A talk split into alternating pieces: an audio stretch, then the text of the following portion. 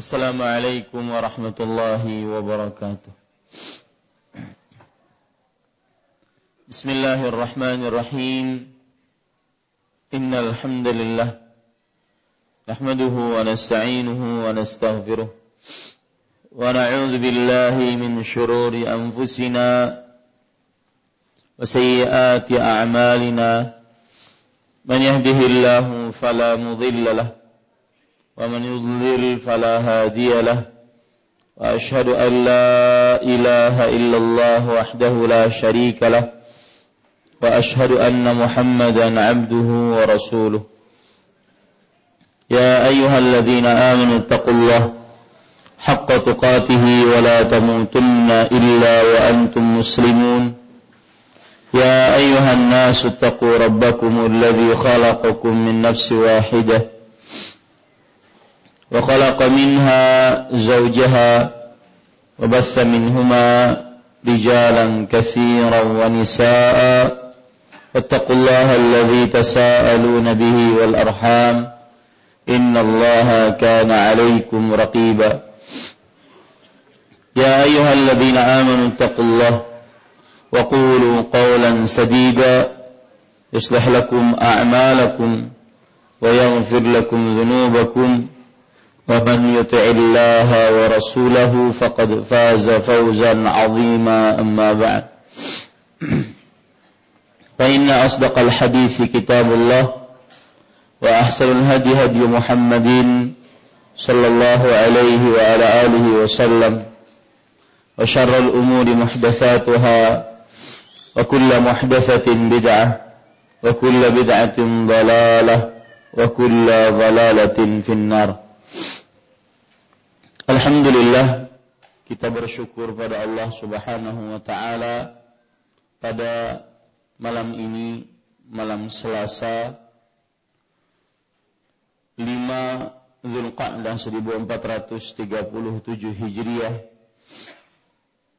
Kita duduk bersama mengkaji kembali kitab Bulughul Maram min Adillatil Ahkam yang ditulis oleh Al-Hafidh Ibnu Hajar Al-Asqalani rahimahullahu taala. Salawat dan salam semoga selalu Allah berikan kepada Nabi kita Muhammad sallallahu alaihi wa ala alihi wasallam pada keluarga beliau, para sahabat serta orang-orang yang mengikuti beliau sampai hari kiamat kelak. Dengan nama-nama Allah yang husna dan sifat-sifat yang mulia, kita berdoa اللهم بعلمك الغيب وقدرتك على الخلق أحينا ما كانت ما علمت الحياة خيرا لنا وتوفنا ما علمت الوفاة خيرا لنا Ya Allah dengan ilmumu yang gaib dengan kuasamu yang berkuasa atas seluruh makhluk Hidupkanlah kami jika kehidupan itu adalah baik untuk kami. Dan wafatkanlah kami jika ke kematian itu adalah baik untuk kami. Bapak Ibu saudara-saudari yang dimuliakan oleh Allah Subhanahu wa taala, masih kita membicarakan Kitabus Salah Babul Adzan. Kitab tentang salat bab yang berkaitan dengan azan. Dan tidak lupa saya ingin mengingatkan kembali dan kembali termasuk adab di dalam menuntut ilmu syar'i adalah mendekat kepada yang mengajari ilmu tersebut kemudian membuat halaqah yaitu lingkaran yang benar-benar rapi sehingga pembelajaran ilmu tersebut benar-benar terlihat khusyuk dan rapi dan memudahkan untuk menuntut ilmu agama padanya. Dan kalau kita perhatikan Jibril alaihi salam, beliau ketika menuntut ilmu dengan Nabi Muhammad sallallahu alaihi wasallam, maka beliau duduk di depan Nabi Muhammad sallallahu alaihi wasallam dan tidak mengenyamping sehingga hal tersebut memudahkan untuk yang mengajari ilmu agama tidak harus menoleh ke kanan dan ke kiri. Dan begitulah orang-orang yang memperhatikan adab sebelum menuntut ilmu agama Bapak Ibu saudara-saudari yang dimuliakan oleh Allah Subhanahu wa taala kita masih membicarakan babul azan, bab tentang azan dan masih membicarakan tentang adab-adab yang berkaitan dengan muazzin. Pada hadis malam ini kita akan membaca hadis yang ke-199. Wa an Abi Mahdzurah radhiyallahu anhu أن النبي صلى الله عليه وسلم أعجبه صوته فعلمه الآذان رواه بن خزيمة dari Abu Mahdzurah radhiyallahu anhu bahwa Nabi Muhammad sallallahu alaihi wa ala alihi wasallam kagum dengan suara Abu Mahdzurah. Lalu beliau mengajarkan azan kepadanya diriwayatkan oleh Ibnu Khuzaimah. Poin pertama dari hadis ini adalah yaitu biografi perawi yang meriwayatkan hadis ini. Perawi yang meriwayatkan hadis ini adalah Abu Mahdzurah radhiyallahu anhu wa ardhahu dan namanya Salamah bin Mi'yar. Nama beliau Salamah bin Mi'yar. Dalam pendapat yang lain nama beliau adalah Salamah bin Samurah. Salamah bin Samurah.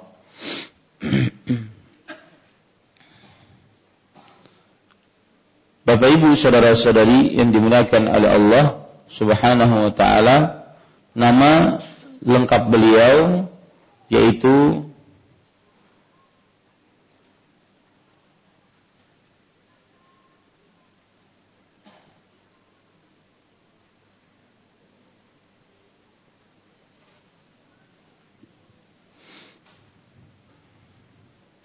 Ya, nama lengkap beliau adalah mohon maaf tadi keliru saya yaitu Aus ibn Mi'yar.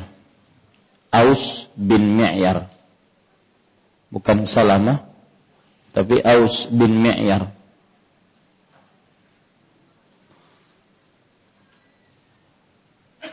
bin Luzan bin Luzan Al-Jumahi Al-Jumahi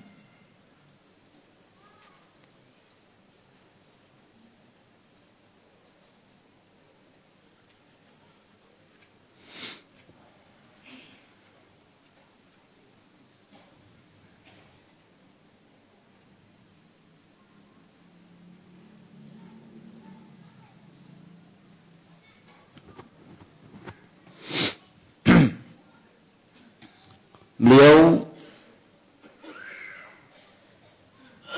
adalah muadzin Rasulullah sallallahu alaihi wasallam di kota Mekah ketika setelah selesai peperangan Hunain dan meninggal di kota Mekah pada tahun 59 Hijriah. Jadi beliau muadzin Rasulullah sallallahu alaihi wasallam bukan langsung tetapi tatkala setelah selesai peperangan Hunain. Kemudian beliau menjadi muadzin Rasulullah sallallahu alaihi wasallam. Disebutkan di dalam kitab Syiar Alamin Nubala beberapa cerita tentang Abu Mahdzurah bersama Rasulullah sallallahu alaihi wa ala alihi wasallam. cerita beliau menjadi muadzin. Ceritanya begini, Abu Mahzurah sendiri yang bercerita. Lama raja'a Nabi sallallahu alaihi wasallam min Hunain, kharajat ashara asharatun min Makkah natlubuhum. Ketika Nabi Muhammad sallallahu alaihi wasallam pulang dari peperangan Hunain, maka ada puluhan orang dari Mekah kami mencarinya. Fasami'tuhum yu'adzinuna lis-salah. Kami mendengarnya mendengar mereka mengumandangkan azan untuk salat. Faqumna nu'adzinu nastahzi'u. Maka kemudian kami pun mengumandangkan azan. Faqala Nabi sallallahu alaihi wasallam Lalu Nabi Muhammad sallallahu alaihi wasallam bersabda, "Laqad sami'tu fi haula ta'zina insanin hasanas saut fa arsil ilaina." Dari puluhan yang tadi mengumandangkan azan, aku mendengar uh, azannya seseorang yang suaranya bagus.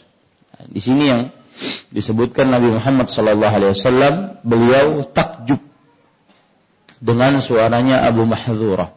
Maka kata beliau, datangkan orang tersebut kepada kita. Fa'adzana rajulan rajulan. Fa'adzanna rajulan rajulan. Maka akhirnya kami pun mengumandangkan azan satu orang satu orang. Fakuntu akhiruhum. Dan aku adalah orang yang paling terakhir kata Abu Mahdzurah mengumandangkan azan. Faqala hina adzantu ta'al. Fa'ajlasani baina. Ketika aku mengumandangkan azan, maka Nabi Muhammad sallallahu alaihi wasallam mengatakan, "Ke sini engkau." Kemudian beliau meletakkan atau mendudukan aku di depan beliau. Famasaha ala nasiyati. Kemudian beliau mengusap di atas ubun-ubunku. Nasiyah itu antara dahi dengan rambut di sini. Wa ala alayya marrat dan mendoakan untukku mendapatkan keberkahan sebanyak tiga kali. Kemudian Nabi Muhammad sallallahu alaihi wasallam bersabda, "Idhab fa'adzin 'indal baitil haram." Pergi dan kumandangkan azanlah di Masjidil Haram. Qultu kaifa ya Rasulullah? Wahai Rasulullah, bagaimana aku bisa mengumandangkan azan. Maksudnya beliau minta diazan, diajari azan itu bagaimana. Fa'allamani al-ula kama yu'azzinuna biha. Wa fi subhi as-salatu khairun minan naum wa 'allamani al-iqamah marrataini marratain. Maka Nabi Muhammad sallallahu alaihi wasallam mengajariku azan yang pertama sebagaimana mereka mengumandangkan azan. Dan di dalam azan salat subuh ada tambahan as-salatu khairun minan naum. Makanya kata as-salatu khairun minan naum itu adalah azannya Abu Mahdzurah. Azannya Abu Mahdzurah. Hanya terdapat dalam riwayat Abu Mahdzurah. Tidak terdapat dalam riwayat Bilal, tidak terdapat di dalam riwayat Ibnu Ummi Maktum. Wa 'allamani al-iqamah dan beliau mengajariku iqamah dengan mengucapkan dua kali dua kali. Ini juga terdapat kekhususan azan yang dimiliki oleh Abu Mahdzur atau iqamah yang dimiliki oleh Abu Mahdzurah berbeda dengan iqamah yang lain. Para ikhwan yang dirahmati oleh Allah Subhanahu wa taala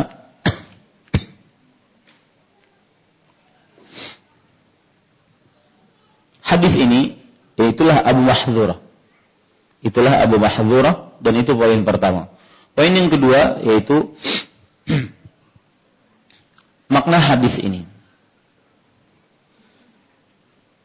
Di dalam hadis yang ke-199 disebutkan dari Abu Mahdzurah radhiyallahu anhu bahwa Nabi Muhammad sallallahu alaihi wasallam kagum dengan suaranya dengan suaranya Abu Mahdzurah. Lalu beliau mengajarkan azan kepadanya. Diriwayatkan oleh Ibnu Khuzaimah. Itu salah. Dengan suaranya Bilal keliru. Terjemahannya apa di situ? Bilal apa Mahdzurah? Bilal. Keliru. Itu dengan suaranya Abu Mahdzurah. Lalu beliau mengajarkan azan kepadanya. Kepadanya itu kepada Abu Mahdzurah. Diriwayatkan oleh Ibnu Khuzaimah. Hadis eh, poin ketiga yaitu derajat hadis ini. Para ikhwah yang dirahmati oleh Allah Subhanahu wa taala, derajat hadis ini terjadi perbedaan pendapat di antara para ulama. Ada yang mengatakan hadisnya lemah. Ada yang mengatakan hadisnya hasan.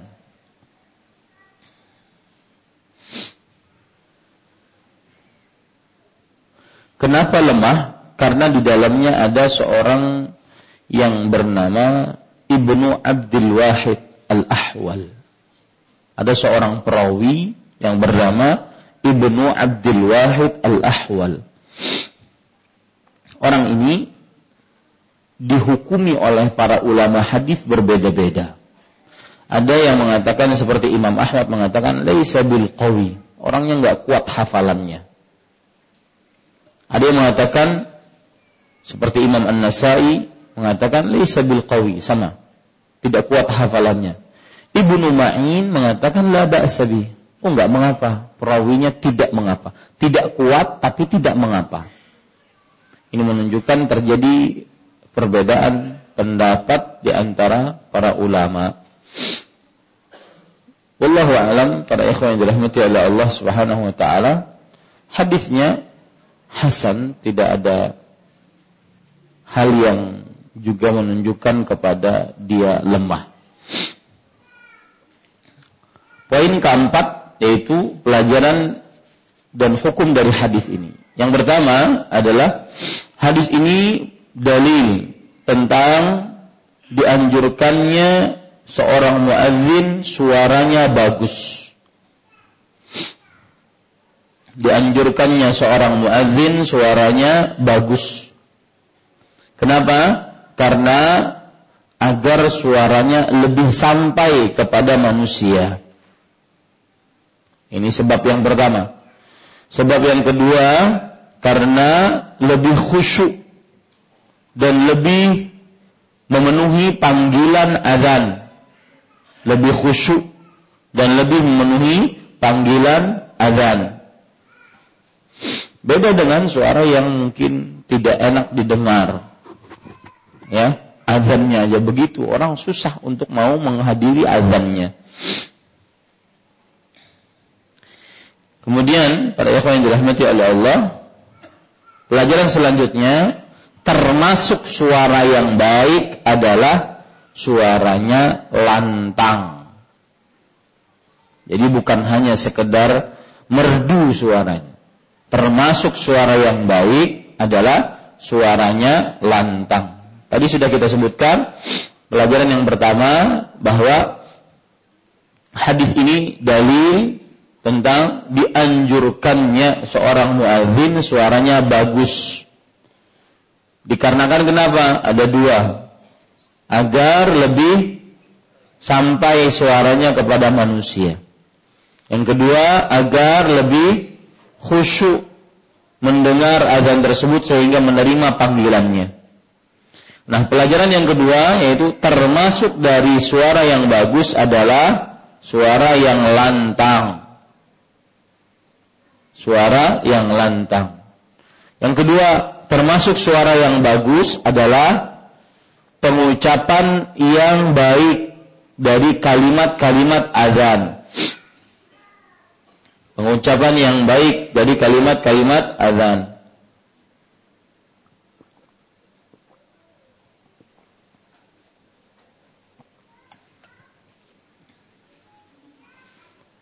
Jadi makhrajnya benar. Kemudian tidak salah di dalam pengucapan. Itu termasuk daripada suara yang baik. Kemudian pelajaran selanjutnya tidak dianjurkan bahkan sangat dimakruhkan. Tidak dianjurkan bahkan sangat dimakruhkan untuk terlalu melakukan azan sehingga menjadi nyanyian. Terlalu melakukan azan sehingga menjadi nyanyian.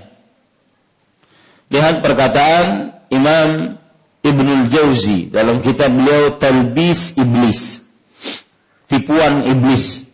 Beliau mengatakan kariha Malik bin Anas wa ghairuhu min al-ulama at-talhina fil adhani karahiyatan shadidatan لأنه يخرج عن موضع التعظيم إلى مشابهة الغنى Malik Imam Malik Ibnu Anas dan selainnya dari para ulama membenci terlalu mentalhin. Mentalhin itu memerdu-merdukan di dalam azan dengan kebencian yang sangat.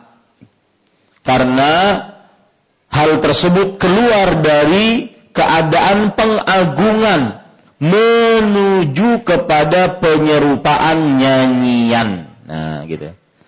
Makanya jangan sampai seperti nyanyian azannya. Azannya itu suaranya lantang, kemudian ucapannya, makhrajnya bagus bukan menjadi nyanyian, terlalu merdu meliuk-liuk.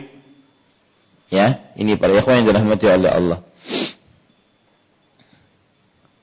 Kemudian ada perkataan Syekh Ali Mahfuz di dalam kitab Al-Ibda' minal bid'il makruhati tahriman termasuk bid'ah yang makruh dan diharamkan. Sudah makruh diharamkan.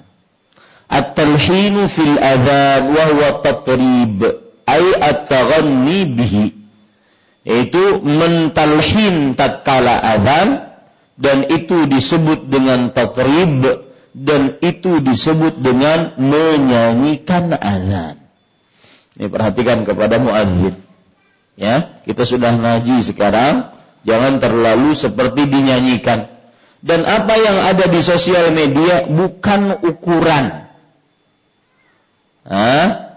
Apa yang ada di sosial media bukan ukuran.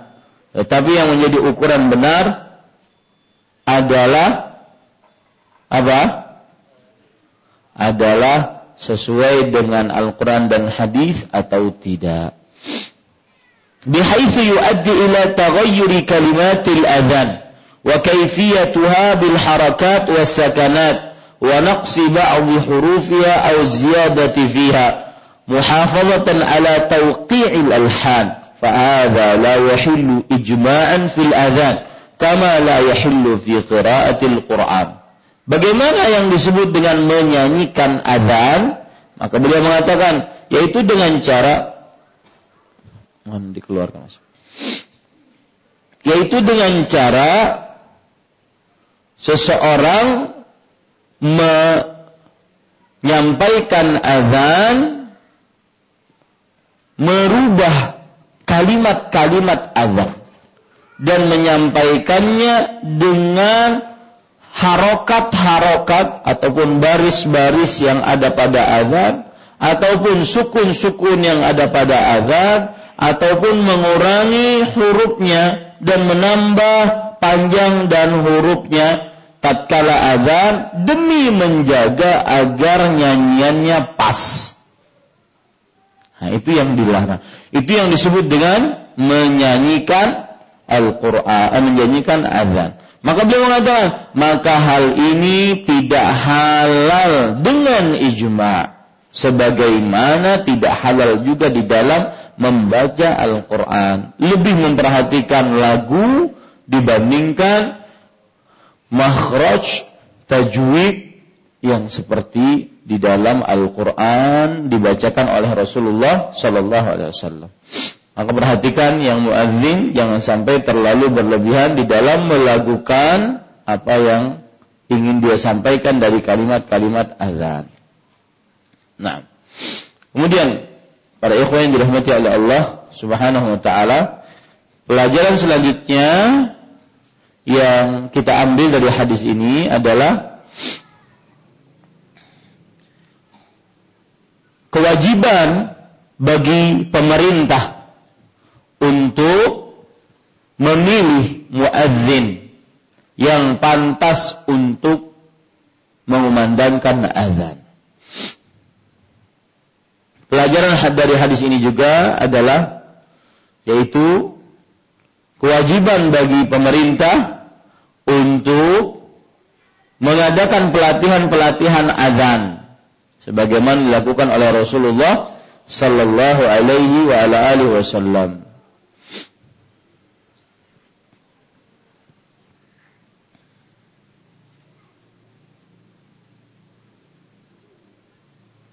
Baik, kita lanjutkan hadis selanjutnya. Hadis yang ke-200. Wa an Jabir bin Samurah radhiyallahu anhu qala صليت مع النبي صلى الله عليه وسلم العيدين غير مرة ولا مرتين بغير أذان ولا إقامة رواه مسلم dari Jabir bin bin Samurah radhiyallahu anhu ia berkata saya telah melakukan salat dua hari raya bersama Nabi Muhammad sallallahu alaihi wasallam tidak hanya sekali atau dua kali ketika itu tidak dikumandangkan azab dan tidak pula iqamah diriwayatkan oleh Imam Muslim. Poin pertama dari hadis ini adalah biografi sahabat yang meriwayatkan hadis ini. Beliau adalah bernama Jabir bin Samurah. Jabir bin Samurah. Di sana para ikhwan yang dirahmati oleh Allah ada beberapa Jabir. Saya akan sebutkan nanti Jabir-Jabir yang ada di antara para sahabat. Jabir bin Samurah ini adalah beda dengan Jabir bin Abdullah. Ya, yang sering kita dengar namanya Jabir bin Abdullah. Di dalam kitab Syiar Alamin Nubala disebutkan Jabir bin Samurah ibn Jinadah ibn Jundub. Kunyahnya Abu Abdullah Jabir bin Samurah bin Junadah afwan bukan Jinadah. Junadah bin Jundub. Kunyahnya Abu Abdullah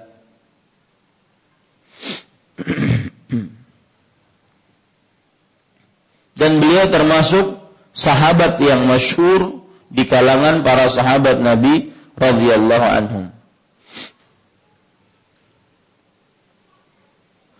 Jabir bin Samurah pernah bercerita, karena Nabi sallallahu alaihi wasallam yamurru bina fayamsahu khududana. Famarra dhata yawmin famasaha khaddi fakana al-khaddu alladhi masahahu ahsan Allahu akbar Nabi Muhammad sallallahu alaihi wasallam pernah dan Jabir bin Samurah ini termasuk anak kecil di zaman Rasulullah SAW Jabir bin Samurah radhiyallahu anhu bercerita, Nabi Muhammad SAW pernah melewati kami, anak-anak kecil. Lalu memegang pipi kami. Satu-satu dipegangi. Dan suatu ketika beliau melewati kami dan memegang pipiku. Maka pipi yang dipegang oleh beliau lebih baik daripada pipi yang tidak dipegang oleh beliau. Ini bekas dari lembutnya tangan Nabi Muhammad sallallahu alaihi wa alihi wasallam. Jabir bin Samurah meninggal pada tahun 76 Hijriah.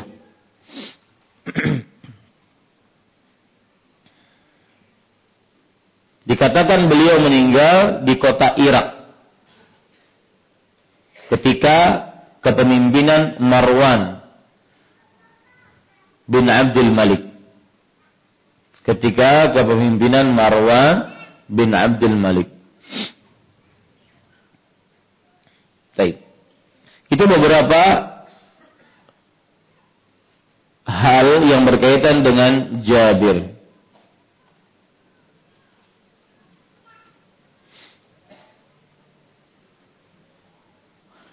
Sekarang saya ingin mengatakan tadi berapa Jabir yang ada di sahabat Rasulullah sallallahu alaihi wa ala alihi wasallam. Para ikhwah dirahmati oleh Allah Subhanahu wa taala. Jabir ada yang pertama Jabir bin Abdullah ibn Haram ibn Amr ibn Haram al-Ansari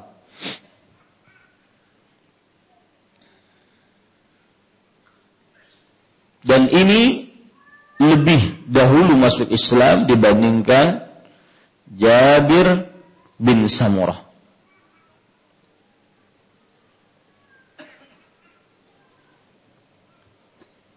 Yaitu ada dua sahabat berarti. Jabir bin Abdullah Al-Ansari dengan Jabir bin Samurah. Baik, kita lanjutkan. Dari Jabir bin Samurah radhiyallahu anhu ia berkata, saya telah melakukan sholat dua hari raya bersama Nabi Muhammad sallallahu alaihi wasallam tidak hanya sekali atau dua kali Ketika itu tidak dikumandangkan azan dan tidak pula iqamah. Diriwayatkan oleh Imam Muslim. Para ikhwan yang dirahmati oleh Allah Subhanahu wa taala, penulis mengatakan dalam hadis ini, saya telah melakukan sholat dua hari raya. Maksud sholat dua hari raya apa?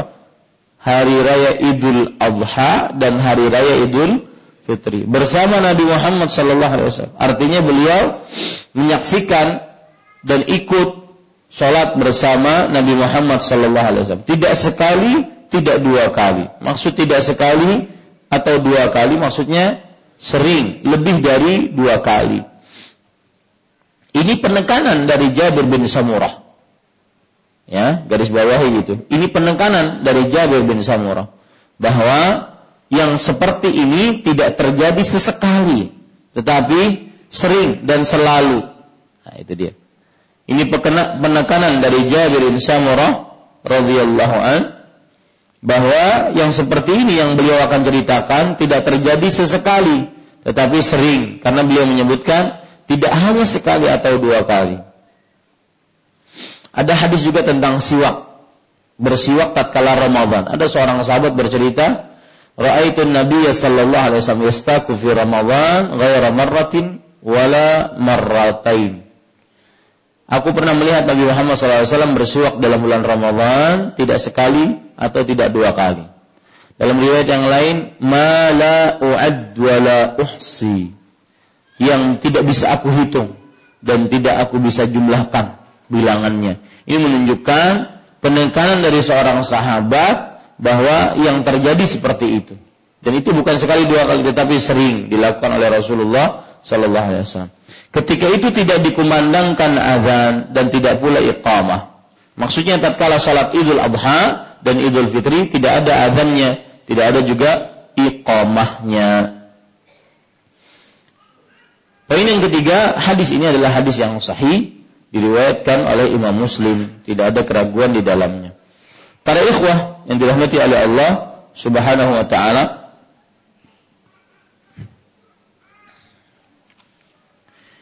Pelajaran yang kita bisa ambil dari hadis ini yang pertama adalah bahwa sholat Id tidak disyariatkan azan dan iqamah di dalamnya. Dan ini ijma. Jangan lupa ditulis itu. Sholat Id tidak disyariatkan azan dan iqamah di dalamnya. Dan ini ijma. Lihat di dalam kitab Al-Muwatta, Imam Malik rahimahullah taala mengatakan, "Sami'tu ghairu wahidin min ulama'ina yaqulu lam yakun fi 'Idil Fitri wala fil Adha nida'un wala iqamah منذ زمن رسول الله صلى الله عليه وسلم إلى اليوم قال مالك وتلك السنة التي لا اختلاف فيها عندنا Imam Malik mengatakan aku telah mendengar lebih dari satu dari para ulama kita mengatakan belum ada di dalam salat Idul Fitri dan Idul Adha azan dan juga iqamah. Semenjak zaman Rasulullah SAW sampai zaman beliau. Abad ke dua hijri, abad ketiga hijriyah zaman Imam Malik. Dan Imam Malik rahimahullah kemudian berkata itulah sunnah yang tidak ada perbedaan pendapat di dalamnya di tengah-tengah kita. Ini menunjukkan ijma'. Lihat lagi Ibnu Abdul Bar rahimahullah dan harus diingat Pak. Perkara eh, kemarin ada faedah dari Syekh Sulaiman Ibn Salimillah Ar-Ruhaili. Ketahui baik-baik, kata beliau, catat ini. Ketahui baik-baik sebuah perkara yang menyelisihi pendapat kebanyakan para ulama maka jangan tergesa-gesa menghukuminya salah. Saya ulangi. Ketahui baik-baik sebuah perkara yang menyelisihi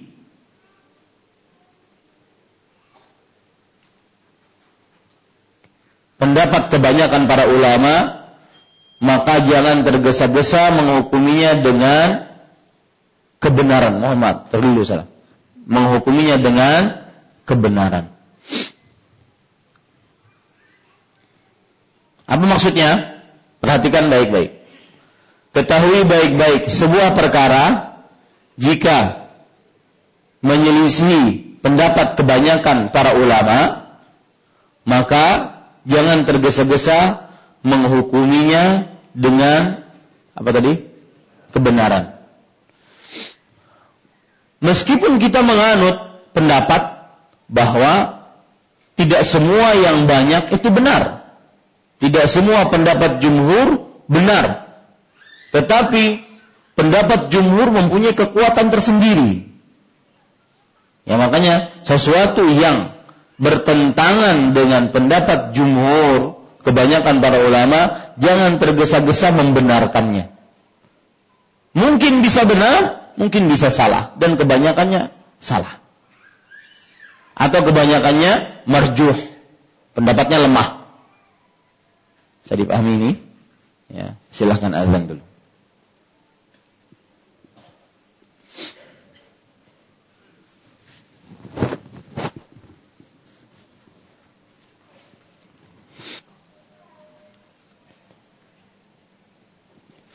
Ya, kita lanjutkan Bapak Ibu saudara-saudari yang dimuliakan oleh Allah. Tadi saya sudah sebutkan sebuah kaidah menarik dari Syekh Sulaiman Ar-Ruhaili. Beliau ini ahli fikih di uh, kota Madinah. Beliau mengatakan bahwa sebuah perkara jika bertentangan dengan pendapat jumhur ulama, maka jangan bersegera atau tergesa-gesa membenarkannya. Karena ini bertentangan dengan jumhur Meskipun tidak semua yang bertentangan dengan jumhur selalu salah. Tetapi yang bertentangan dengan jumhur, maka kita perlu perhatikan tentang eh, kebenaran pendapat tersebut. Lihat lagi perkataan Ibnu Abdul Bar di dalam kitab Al-Istidhkar. Ibnu Abdul Bar ini ulama bermazhab Maliki.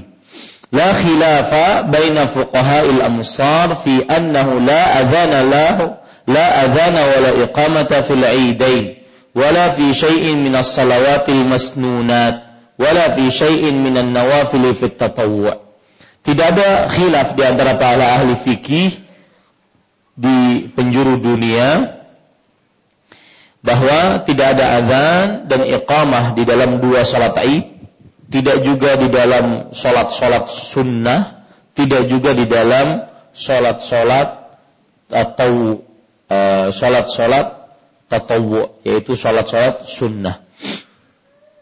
Imam Al-Qayyim rahimahullah taala mengatakan dalam kitab Zadul Ma'ad, karena Nabi sallallahu alaihi wasallam ila ila idza intaha ila al-musalla akhadha fi salati bighairi adhanin wala iqamah wala qawlu as-salatu jami'ah wa sunnatu annahu la yaf'alu syai'un min dhalik. Imam Al-Qayyim rahimahullah ulama Islam abad ke-8 Hijriah ini mengatakan dalam kitab beliau Zadul Ma'ad Zadul Ma'ad ini kitab sejarah. Dan di dalamnya terdapat riwayat-riwayat hadis dan hebatnya beliau tulis buku ini di tatkala safar.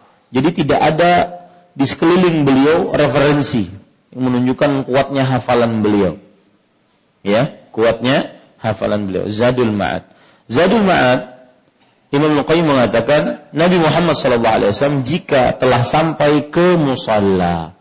Musalla adalah lapangan luas yang digunakan untuk tempat sholat. Ada faedah dari Syekh Ali At-Tuwaijiri. Saya ngobrol dengan beliau, saya katakan Syekh di kita musalla itu adalah langgar-langgar kecil, tempat-tempat sholat kecil yang tidak disolati Jumat di dalamnya. Maka beliau mengatakan, betul penamaan itu berarti musalla. Penamaannya betul musalla. Kenapa? Karena kalau seandainya disolati lima waktu, maka dia bukan musalla. Atau disolati di dalamnya sholat Jumat, maka dia bukan musalla. Dia adalah jami' atau masjid. Tetapi tempatnya kecil saya. Saya bilang begitu. Tidak mengapa. Musola tidak harus lapangan. Nah, berarti sekarang kita paham kenapa orang-orang di Banjar menamakan musola. Nah, yang belum kita dapat lagi langgar itu dari mana? Ya, jadi musola kecil itu betul secara hukum agama betul penamaannya. beliau mengatakan Nabi Muhammad SAW juga sudah sampai ke musalla, yaitu sebuah lapangan untuk mengerjakan sholat id. Beliau langsung memulai sholat tanpa azan, tanpa iqamah. Dan tidak ada ucapan as-salatu jami'ah. Nggak perlu. Ya. Dan sunnahnya, kata beliau, tidak dikerjakan sesuatu apa pun dari hal itu. Jadi tidak ada azan, tidak ada iqamah, tidak ada hayya uh, as-salatu jami'ah, tidak ada yang lain-lainnya. Baik. Itu pelajaran bahwa tidak ada azan dan iqamah dalam salat Id. Dan ini hukumnya apa? Ij ijma. Ya, ijma itu apa? Kesepakatan para ulama sepeninggal Rasulullah dalam sebuah permasalahan. Itu namanya ijma kesepakatan para ulama sepeninggal Rasulullah sallallahu alaihi wasallam dalam sebuah permasalahan. Kemudian para ikhwah yang dirahmati oleh Allah Subhanahu wa taala eh,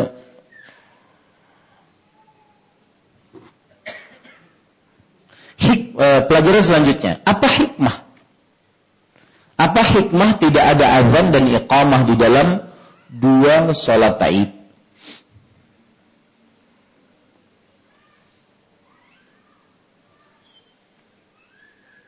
Hikmahnya adalah tujuan azan memberitahukan tentang masuknya waktu sholat. Tujuan azan memberitahukan tentang masuknya waktu sholat. Sedangkan waktu sholat Aid sudah diketahui. Manusia jarang tidak tahu waktu sholat Aid. Paham ya hikmahnya sekarang? Hikmah tidak ada adzan dan iqamah tatkala sholat Aid adalah karena azan dikumandangkan untuk memberitahukan kepada manusia bahwa waktu sholat sudah sudah masuk. Sedangkan waktu sholat taib semuanya sudah diketahui, semuanya sudah mengetahui. Oh jam 7.30, oh jam 7.15 sudah mengetahui. Ada perkataan menarik dari Syekh bin Bas rahimahullah. Beliau mengatakan di dalam fatwa beliau, fatwa-fatwa beliau. Innahu lam yakun fi ahdi Nabi sallallahu alaihi wasallam li salatil Eid adzan wa la iqamah wa la syai'. Wa min huna yu'lam anna an-nida' lil Eid bid'atun bi ayyi lafdhin kana. Wallahu a'lam. Sesungguhnya belum terdapat di zaman Nabi Muhammad wasallam di dalam salat Id azan atau iqamah atau apa pun. Dan dari sini diketahui bahwa panggilan apa pun untuk mengerjakan salat Id maka ini bid'ah panggilan apa pun untuk mengerjakan sholat Id, maka ini bid'ah.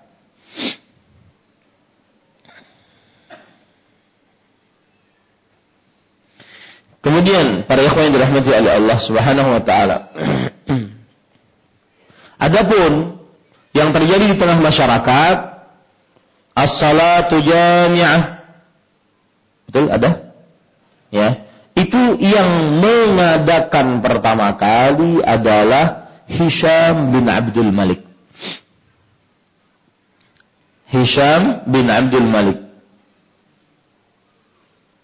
Dan ini salah satu khalifah di zaman uh, dinasti Abbasiyah. Dinasti Abbasiyah.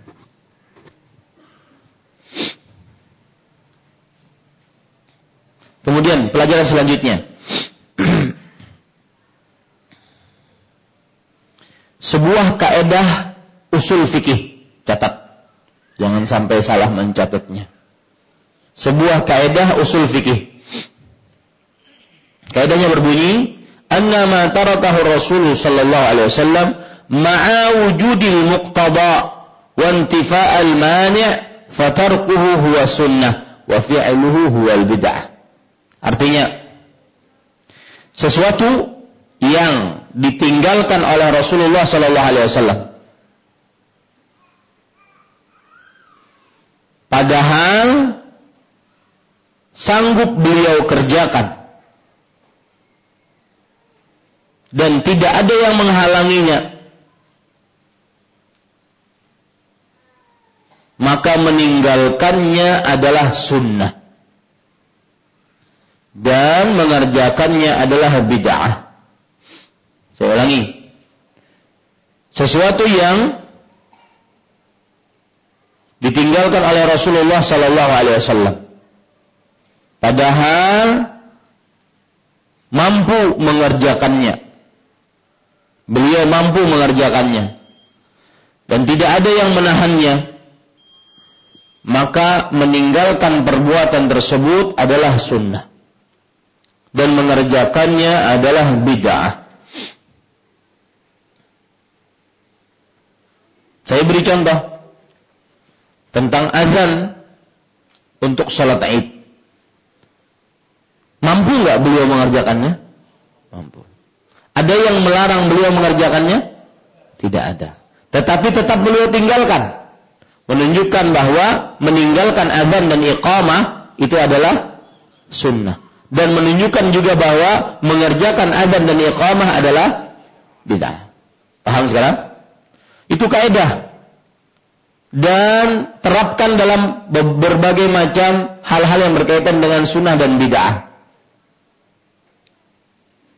Contoh misalkan seorang mengucapkan niat sebelum salat. Nawaitu an usalli fardal maghribi thalatha raka'atin mustaqbil al-kiblati adaan imaman lillahi ta'ala.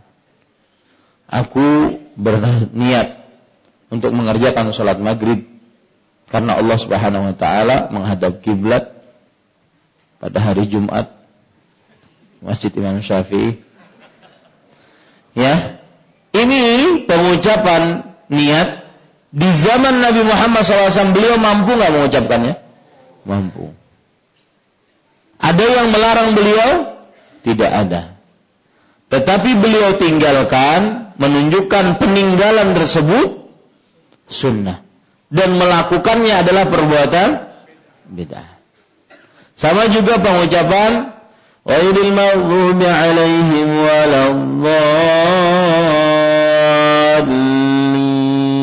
رب اغفر لي Ya, pernah dengar? Padahal Rasulullah SAW mengatakan, "Wa idza qala ghairil maghdubi alaihim waladdallin fa'aminu." Jika imam mengucapkan ghairil maghdubi alaihim waladdallin, maka ucapkanlah amin. Bukan rabbil maka mampu beliau mengerjakannya enggak di zaman beliau mengucapkan Rabbul Firli? Mampu. Ada yang melarang beliau? Tidak ada. Maka beliau meninggalkan sesuatu itu berarti hukumnya apa? Sunnah. Dan mengerjakannya berarti adalah beda. Itu kaidah yang selalu dipakai di dalam penentuan apakah ini bid'ah atau bukan. Baik, kalau ada orang bertanya, Ustaz, itu yang Anda pakai mic, ya? Mampu nggak Rasulullah SAW mengerjakannya? Mampu? Belum, belum. Dan beliau melarangnya enggak? Enggak. Dan enggak tahu juga. Ya. Berarti mengerjakannya eh, meninggalkannya bukan termasuk perbuatan yang sunnah. Ataupun mengerjakannya bukan termasuk perbuatan bid'ah. Bahkan dia termasuk masalihul mursalah. Artinya sarana untuk menyampaikan sesuatu yang disyariatkan yaitu ilmu. Nah, di sini kelirunya sebagian orang yang kadang-kadang belum paham tentang perkara bid'ah. Itu kaidah yang menarik. Kemudian pelajaran selanjutnya para ikhwan yang dirahmati oleh Allah Subhanahu wa taala. Yaitu dari hadis ini disyariatkannya sholat berjamaah untuk sholat Id. Disyariatkannya sholat berjamaah untuk sholat Id. Karena Jabir bin Samurah radhiyallahu anhu mengatakan, aku telah sholat bersama Rasulullah. Ini berarti menunjukkan kepada apa? Berjamaah. Nah, itu itu pelajaran. Pelajaran selanjutnya. Tetapi apakah berjamaah di dalam sholat Id syarat sahnya sholat Id atau tidak? Berjamaah di dalam sholat Id syarat sahnya sholat Id atau tidak? E, masalah ini untuk apa Ustadz? Siapa yang bisa nebak? Saya ulangi masalahnya. Tetapi apakah berjamaah dalam sholat id syarat sahnya sholat tersebut atau tidak? Masalah ini berguna untuk apa? Hah? Masalah ini berguna tatkala dalam keadaan bagaimana? Hah? Hah? Salat apa? Ketinggalan. Iya, betul. Masalah ini bermanfaat kalau ada orang yang masbuk sholat id. Umma itu. Sholat id sampai masbuk juga. Ya, sudah wajibnya masbuk. Sholat id masbuk juga. Yang ketinggalan sholat id. Kalau kita katakan berjamaah syarat sahnya sholat id maka berarti berarti apa? Kalau ada yang ketinggalan, ada kodoknya enggak? Hah? Tidak ada. Kenapa? Karena tidak ada jamaah. Kalau kita katakan sholat id syarat sahnya harus berjamaah, kalau enggak berjamaah berarti sholatnya tidak sah. Berarti kalau ada yang ketinggalan sholat id,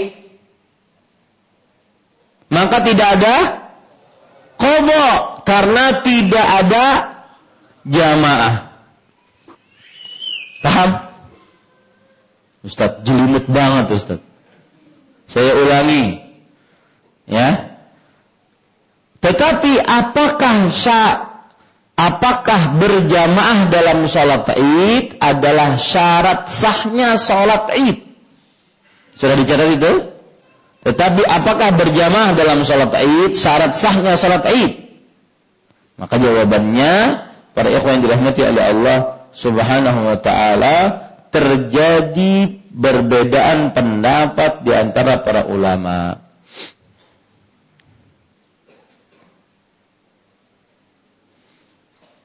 Pendapat pertama, berjamaah syarat sahnya salat Id. Syarat sahnya salat Id. Yang kedua, pendapat kedua, berjamaah bukan syarat sahnya salat Id.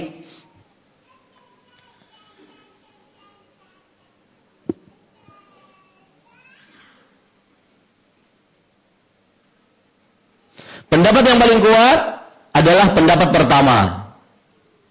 Makanya kita tidak pernah dengar ada orang yang terlambat sholat Id. Dia apa? Disuruh oleh Nabi Muhammad SAW untuk mengqadha. Enggak ada. Enggak ada riwayatnya. Dan ini pendapat dikuatkan oleh Syekh Muhammad ibn Salih al-Utsaimin rahimahullah.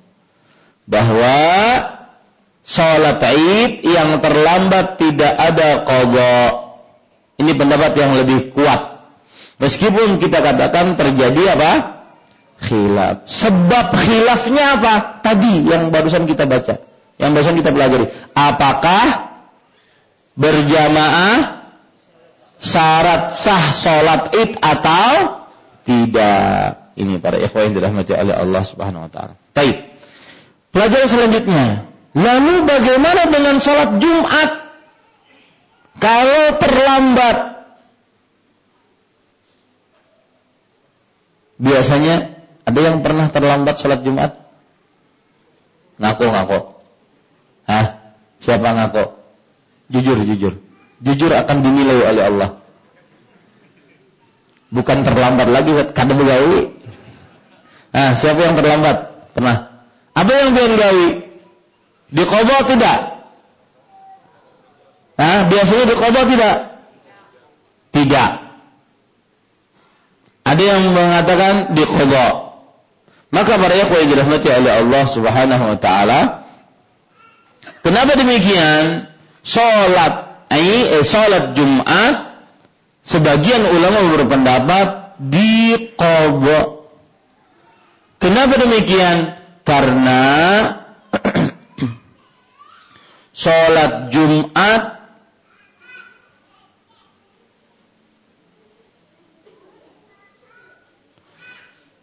adalah gantian dari sholat wajib zuhur. Siapa yang ketinggalan sholat Jumat maka dia sholat zuhur. Nah begitu. Ya. Siapa yang ketinggalan maka dia sholat zuhur.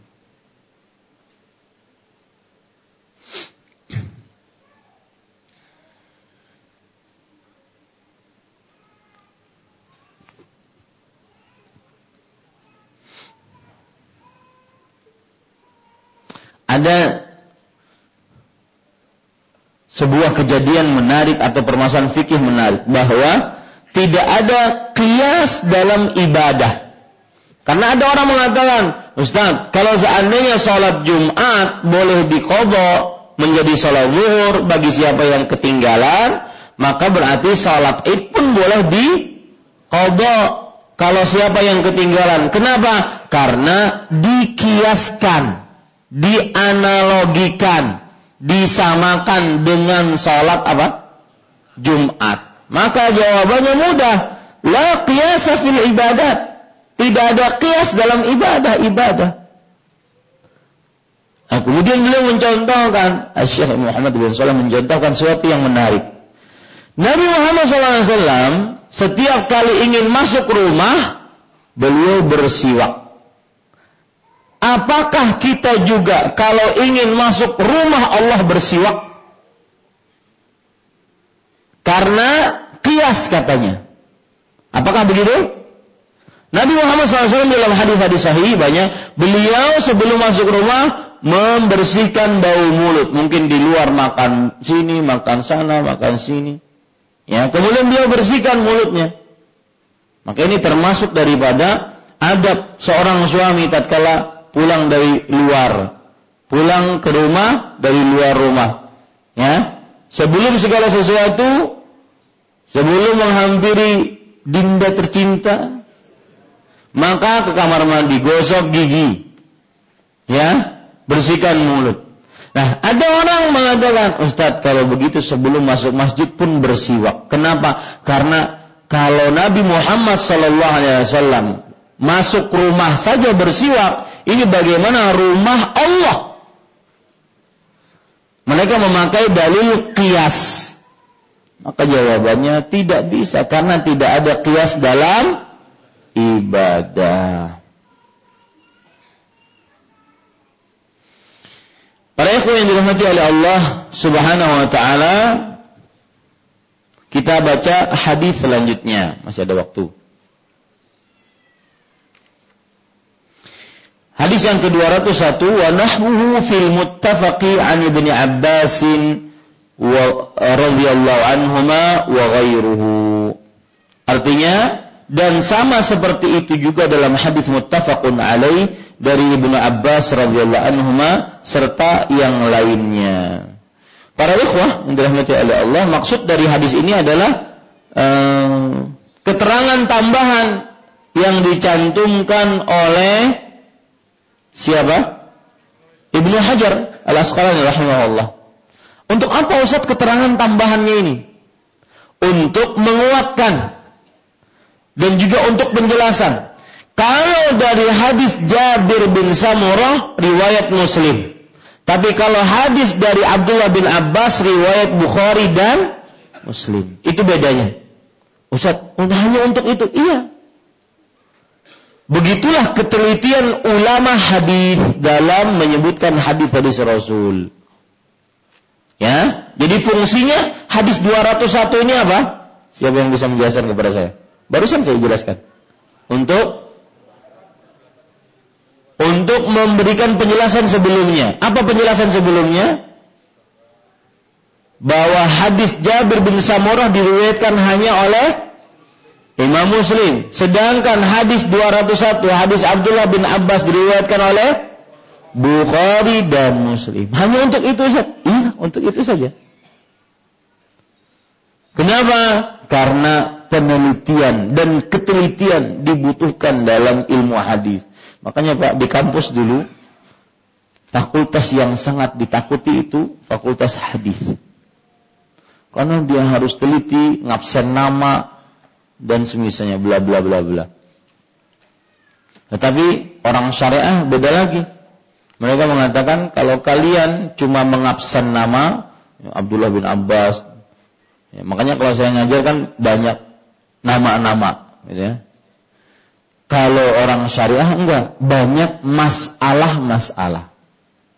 Jadi saat dalam hadis ini terdapat berbagai macam masalah. Kemudian dari masalah itu terdapat berbagai macam pendapat para ulama. Nah, itu kerjaannya orang mana? Syariah. Begitu bedanya antara fakultas hadis dengan fakultas syariah. Kita baca hadis yang ke 222 eh 202. Wa an Abi Qatadah radhiyallahu anhu fil hadis at-tawil fi nawmihim 'an as-salah ثم أذن بلال فصلى رسول الله صلى الله عليه وسلم كما كان يصنع كل يوم رواه مسلم Dari Abu Qatadah radhiyallahu anhu di dalam hadis yang panjang tentang para sahabat yang tertidur sampai ketinggalan waktu sholat. Kemudian Bilal mengumandangkan azan lalu Nabi Muhammad Sallallahu Alaihi Wasallam mendirikan sholat sebagaimana yang dilakukannya setiap hari. Hadis riwayat Imam Muslim. Poin pertama dari hadis ini adalah biografi perawi yang meriwayatkan hadis ini. Beliau adalah Abu Qatadah. Abu Qatadah ini adalah dari kaum Ansar. Nama beliau aslinya Al-Harith bin Rib'i. Al-Harith bin Rib'i. Bin Rib'i. Dan beliau terkenal dengan pasukan kepala pasukan berkuda di zaman Rasulullah sallallahu alaihi wasallam. Beliau termasuk orang yang mengikuti peperangan Uhud dan perjanjian Hudaybiyah. Dan beliau adalah sahabat Nabi yang banyak meriwayatkan hadis Rasulullah sallallahu alaihi wa alihi wasallam. Ini namanya Abu Qatadah Al-Ansari.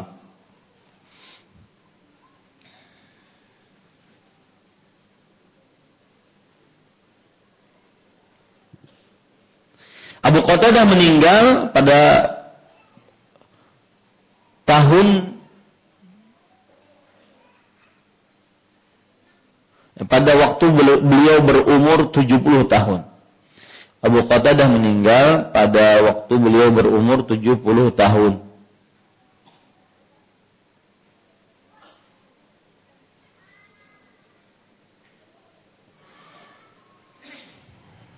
Dan beliau meninggal di kota Kufah.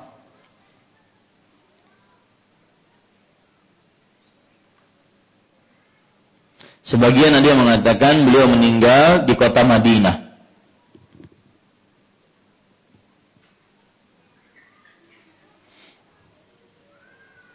dan sering disebutkan oleh para ulama bahwa Abu Qatadah meninggal umur 70 tahun tetapi seperti umur 15 tahun.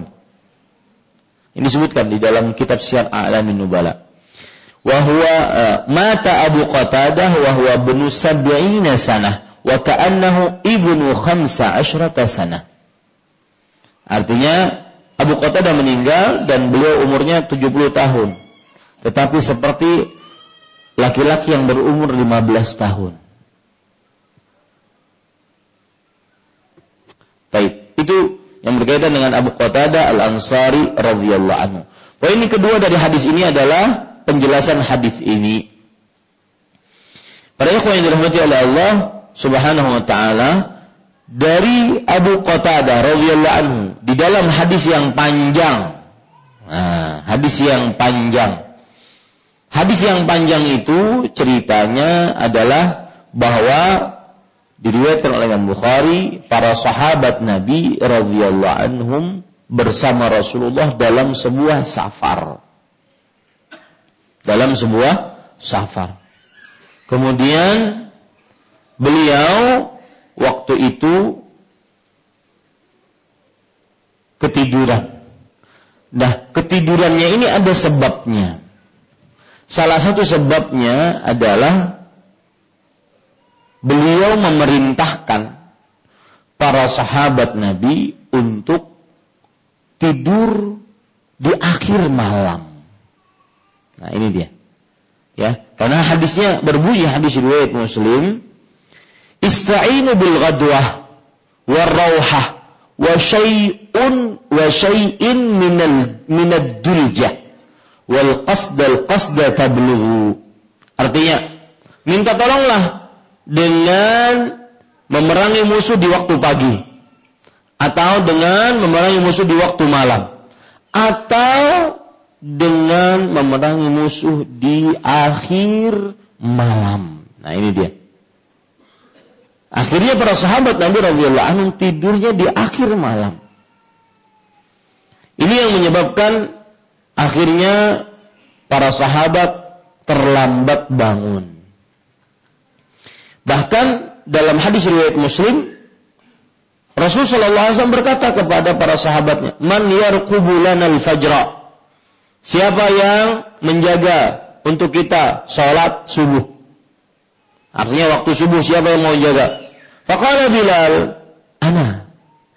Maka Bilal mengatakan, "Aku wahai Rasulullah, aku yang akan jaga." Maka akhirnya Nabi dan para sahabat radhiyallahu anhum sallallahu alaihi wasallam pun tertidur. Dan juga Bilal tertidur. Dan tidak terbangun. Yang membangunkan mereka apa? Coba perhatikan hadisnya berbunyi uh, falamma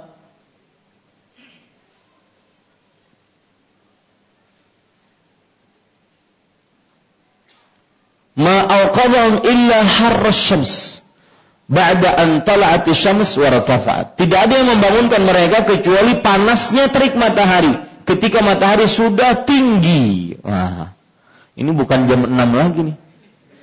Ya, bukan uh, hangit lagi. Tinggi sudah. Kenapa saya katakan seperti itu? Itu menunjukkan bahwa Nabi Muhammad SAW dan ini nanti kita akan ambil faedah. Nabi Muhammad SAW manusia manusia seperti manusia lainnya, bedanya beliau diberikan wahyu. Membutuhkan tidur, kemudian kadang tertidur. Ini para ikhwan yang dirahmati oleh Allah Subhanahu wa taala.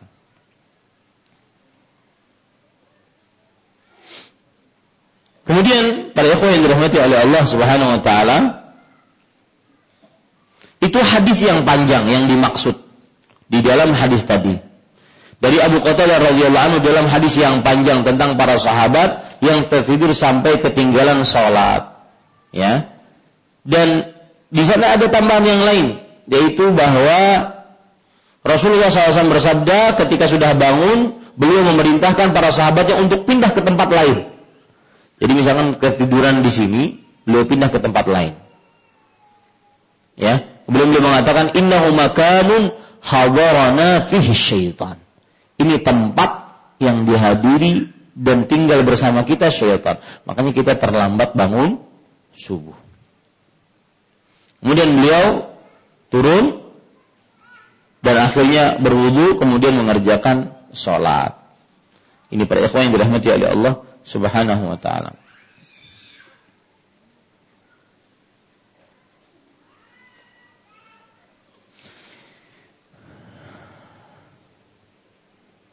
Kita lanjutkan. Kemudian Bilal mengumandangkan azan. Nah, di sini ada yang berkaitan dengan azan menunjukkan bahwa meskipun terlambat bangun untuk sholat wajib, maka tetap dikumandangkan azan. Nanti terdapat pen, e, penjelasan. Bukankah azan untuk memberitahukan waktu sholat? Sedangkan ini waktu sholatnya sudah lewat. Bagaimana ini?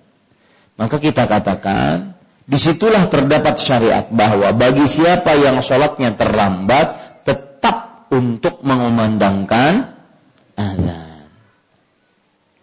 Ya. Kenapa demikian? Karena azan untuk memberitahukan kepada manusia tentang waktu sholat meskipun sudah terlambat. Karena kan waktu itu bersama Rasulullah SAW para sahabat. Mungkin ada yang jauh-jauh tidurnya maka diberitahukan ada azan agar mereka tahu para nabi dan para sahabatnya mau mengerjakan sholat. Ini para ikhwan yang dirahmati oleh Allah.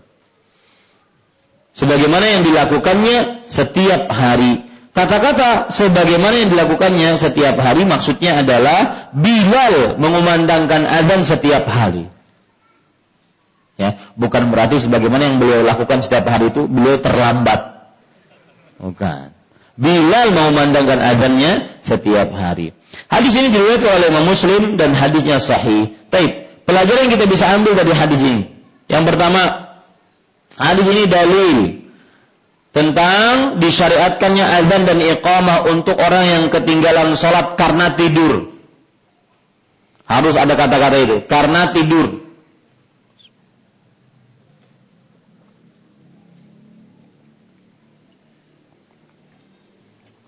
Dan ini mazhab jumhur ulama. Ya, ini mazhab jumhur ulama. Dari mulai mazhab Hanafi, mazhab Hambali, kemudian sebagian dari pendapat mazhab Maliki, dan pendapat yang paling merupakan sandaran dari mazhab Syafi'i. Makanya ini pendapat jumhur.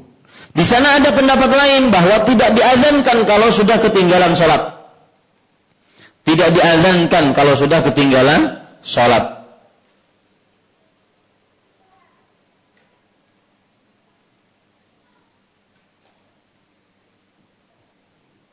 Mereka berdalil dengan hadis dari Abu Sa'id Al-Khudri tatkala kisah peperangan Khandaq.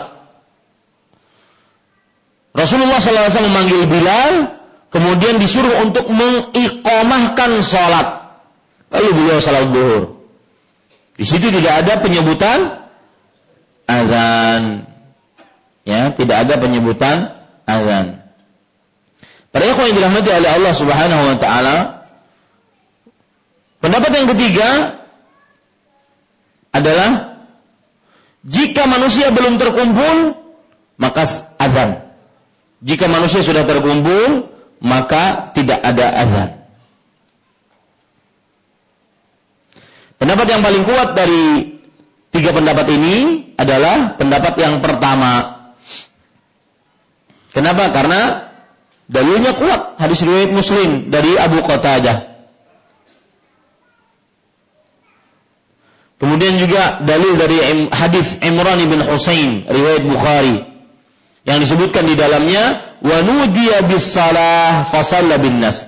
Maka kemudian dikumandangkan adzan lalu beliau pun salat bersama manusia. Kemudian dalil penguat juga hadis Rasul sallallahu alaihi wasallam bersabda, "Idza hadaratis salatu falyu'adzin lakum ahadukum." Jika telah datang waktu sholat atau kalian ingin mengerjakan sholat, hendaknya salah seorang dari kalian mengumandangkan azan. Maka wallahu alam pada yang dirahmati oleh Allah Subhanahu wa taala bahwa pendapat yang lebih kuat yaitu apa tadi? Tetap disyariatkan azan untuk orang yang ketinggalan sholat karena ketiduran. Pelajaran selanjutnya dari hadis ini adalah Bukankah eh, bagaimana eh afwan. Terjadi masalah. Tulis begitu. Terjadi masalah. Bukankah Nabi Muhammad sallallahu alaihi wasallam kedua matanya tertidur tapi hatinya tidak tidur? Ada hadis begitu. Ainahu tanaman wala yanamu qalbuh. Dua mata beliau tidur tapi hatinya tidak tidur. Apakah ini bertentangan dengan ketiduran Rasulullah Sallallahu Alaihi Wasallam? Maka pada ikhwan yang dirahmati oleh Allah Subhanahu Wa Taala kita katakan tidak ada pertentangan. Tidak ada pertentangan. Kenapa demikian? Karena kedua matanya tidur dan beliau mengetahui waktu fajar dengan matanya. Dengan matanya. Karena merasakan panas dari matahari. Tapi hikmah Allah Subhanahu wa taala untuk membuat beliau ketiduran akhirnya menjadi syariat bagi umat beliau sallallahu alaihi wasallam bahwa kalau ketiduran salat maka caranya seperti ini. Pelajaran selanjutnya, baiknya akhlak Rasulullah Sallallahu Alaihi Wasallam tidak mencela dan menghardik Bilal. Karena beliau sudah menyanggupi. Kemudian beliau ketiduran. Tidak mencela dan tidak menghardik Bilal. Karena beliau sudah menyanggupi.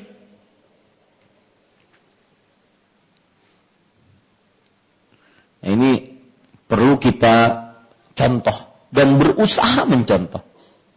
Ya, ada bawahan kita, ada anak kita, ada istri kita, ada kawan kita yang sudah kita pasani.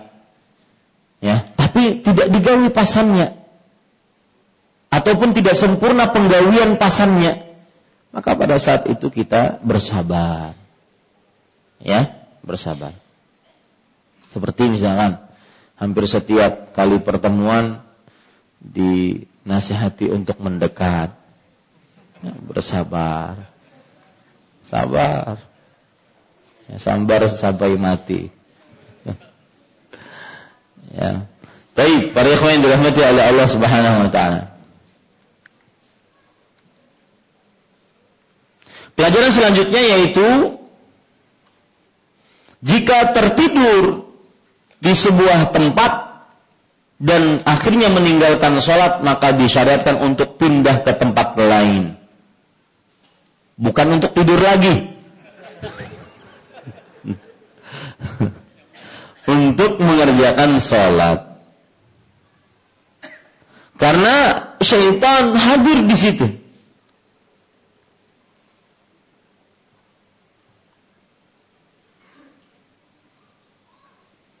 Contoh misalkan, ada kamar di sebuah rumah.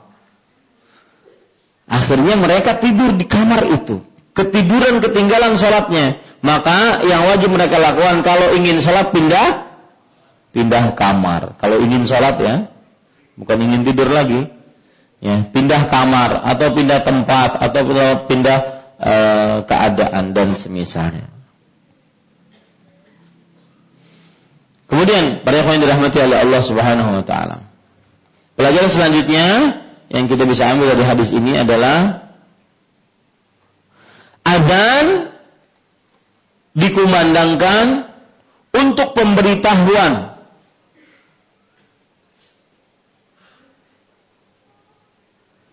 Pengerjaan sholat bukan hanya sekedar pemberitahuan waktu. Azan diberitahukan eh azan dikumandangkan untuk pengerjaan sholat bukan hanya sekedar pemberitahuan waktu. Pelajaran selanjutnya yang kita bisa ambil dari hadis ini. Pengerjaan sholat rawatib jika terlambat tetap dikerjakan. Meskipun sholatnya, sholat wajibnya terlambat dari waktunya karena ketiduran. Nabi Muhammad Shallallahu Alaihi Wasallam setelah Bilal adzan, beliau sholat dua rakaat sebelum subuh. Baru setelah itu iqamah. Baru setelah itu sholat subuh. Meskipun waktunya sudah lewat. Nah, ini para ikhwan yang dirahmati oleh Allah Subhanahu wa taala.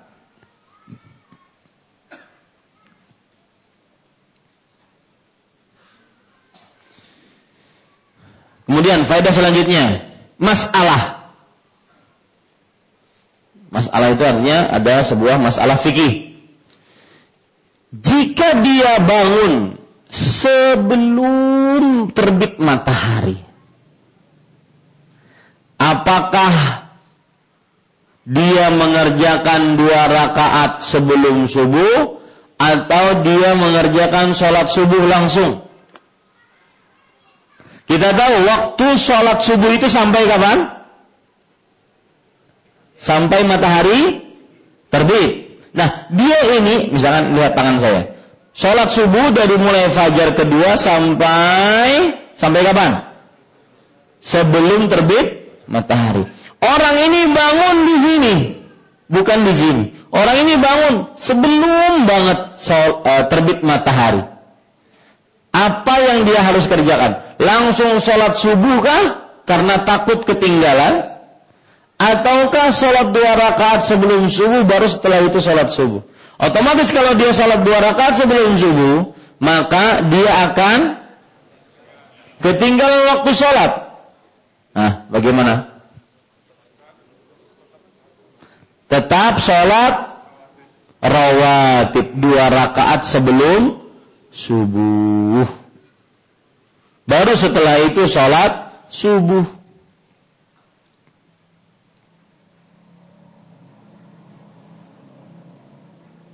Rasulullah Shallallahu Alaihi Wasallam bersabda, "Man nama an salatin falyusalliha idza dzakaraha la kaffarata laha illa dzalik."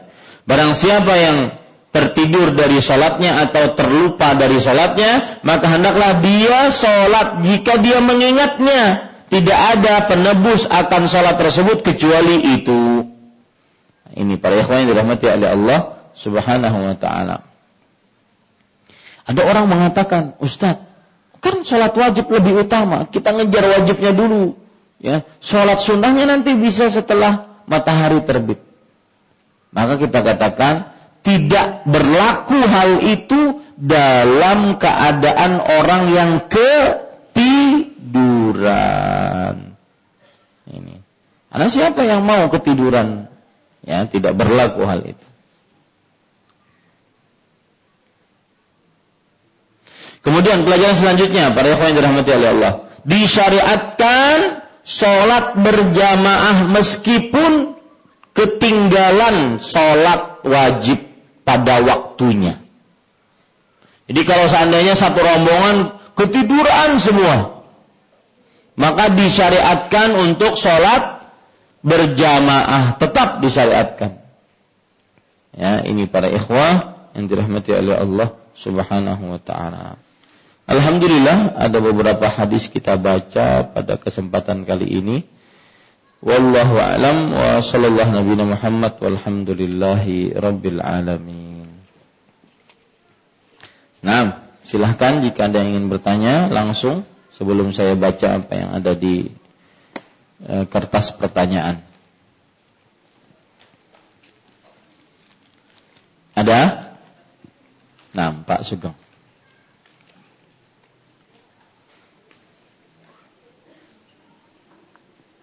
Assalamualaikum warahmatullahi wabarakatuh. Waalaikumsalam. Uh, masalah sholat yang ketinggalan, Pak Ustaz. Apabila sholat subuh ketinggalan ketiduran, apa harus ke masjid dulu apa di rumah? Diutamakan di mana? Gimana? Apabila kita ketinggalan sholat subuh kesiangan, apa kita sholatnya di masjid atau di rumah? Ya, itu saja. Apabila kita ketinggalan sholat subuh, apakah kita sholatnya di masjid atau di rumah? Maka jawabannya seseorang jika mendapati dia terlambat secara berjamaah, banyak orang yang terlambat, maka dia ke masjid. Tetapi jika seseorang mendapati dirinya ketiduran dari sholat subuh dan jamaah sudah selesai, maka dia mengerjakan sholat subuh di mana dia bisa mengerjakannya. Tidak mesti harus di masjid dan boleh di masjid. Paham maksud saya? Tidak mesti harus di masjid tetapi boleh juga di masjid. Wallahu alam. Saya pernah mendengar kajian salah seorang ustaz menyatakan jenis azan cuma ada dua yaitu azan Bilal dan Abu Mahzurah saja. Ibnu Umar Maktum seorang muadzin. Dan kita sudah sebutkan pada pertemuan sebelumnya azan itu ada tiga jenis.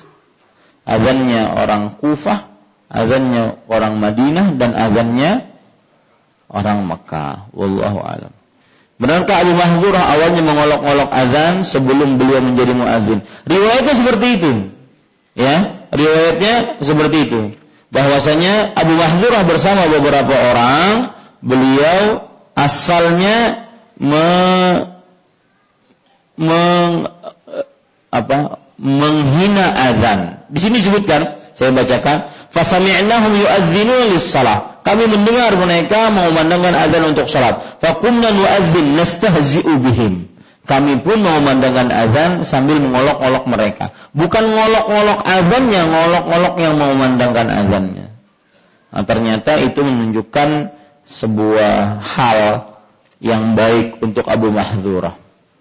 Yaitu beliau menjadi muadzinnya Rasulullah sallallahu alaihi wasallam.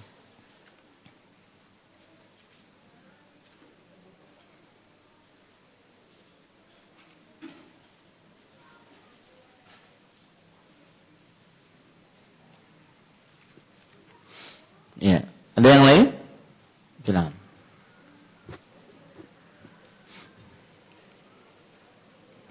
Bismillah. Assalamualaikum warahmatullahi wabarakatuh. Waalaikumsalam. Ingin menanyakan masalah sholat subuh saat safar. Uh, sering apabila anak berpergian subuh menggunakan bis, subuh itu uh, supir bis itu tidak berhenti. Jadi terus saja hingga uh, lewat uh, waktu uh, subuh. Nah, sedangkan di, mungkin kita bisa dalam keadaan sholat di dalam kendaraan. Namun saat kita ingin wudhu, kita ingin datayamum, tapi uh, ana memegang aqua atau apa air mineral. Nah, itu bagaimana hukumnya Ustaz? Apakah kita wudhu dengan tayamum atau kita wudhu dengan air aqua itu otomatis akan membasahi bis tersebut. Taib jazakallah khairan atas jawabannya. Jazakumullahu khairan atas pertanyaannya. Maka jawabannya asal hukum sholat dikerjakan di waktunya. Tidak boleh mengakhirkan waktu sholat sampai keluar waktunya.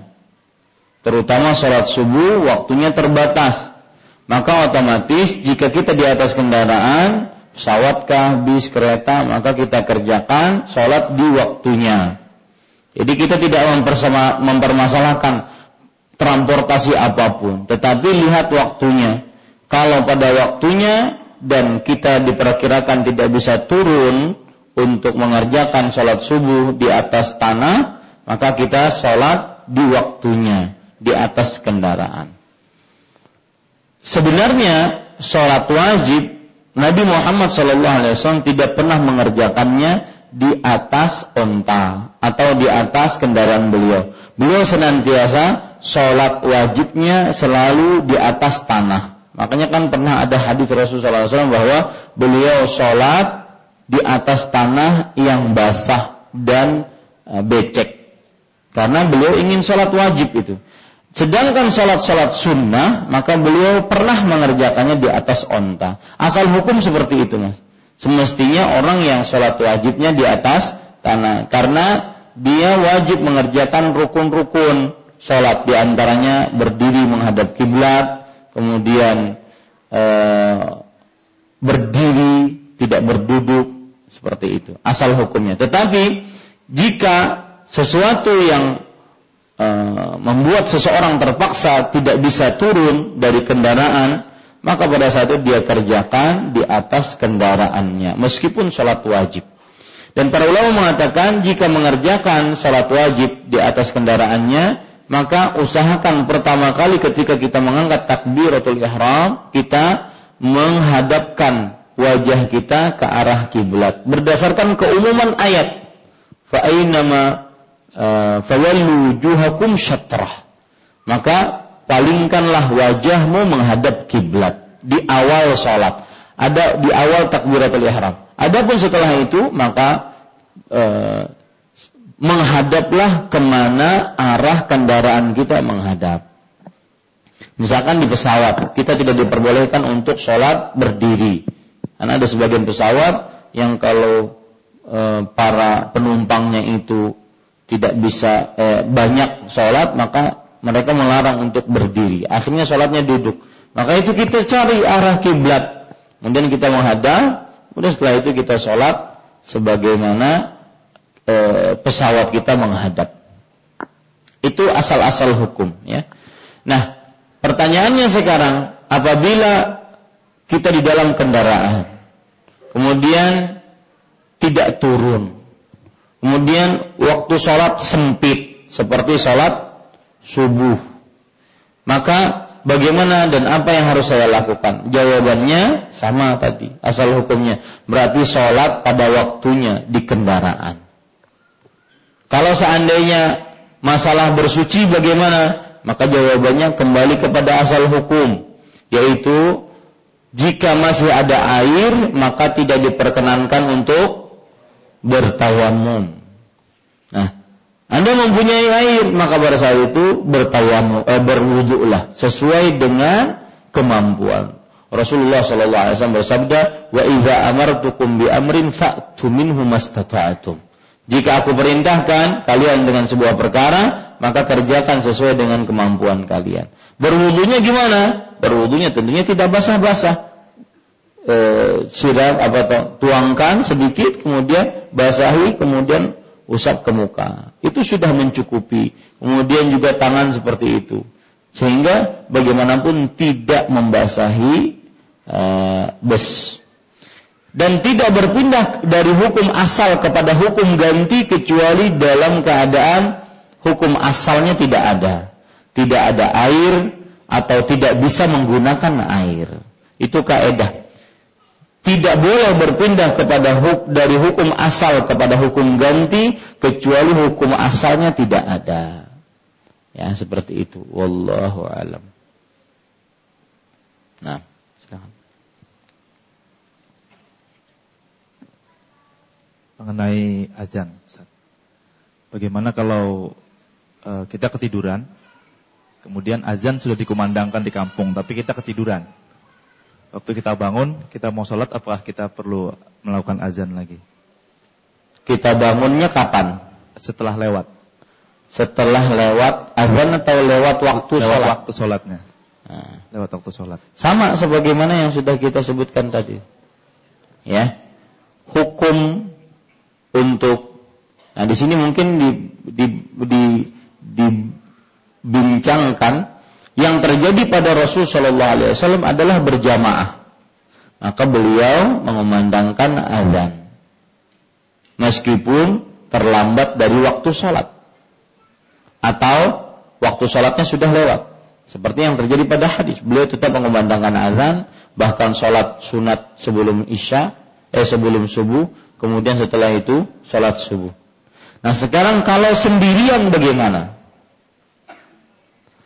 Kita katakan bahwa tadi pendapat yang paling kuat, barang siapa yang ketinggalan sholat wajib dan sudah keluar waktunya, maka ia tetap untuk mengumandangkan azan. Tetapi itu kan berjamaah Ustadz. Kalau sendirian bagaimana? Maka jawabannya hanya sebatas anjuran.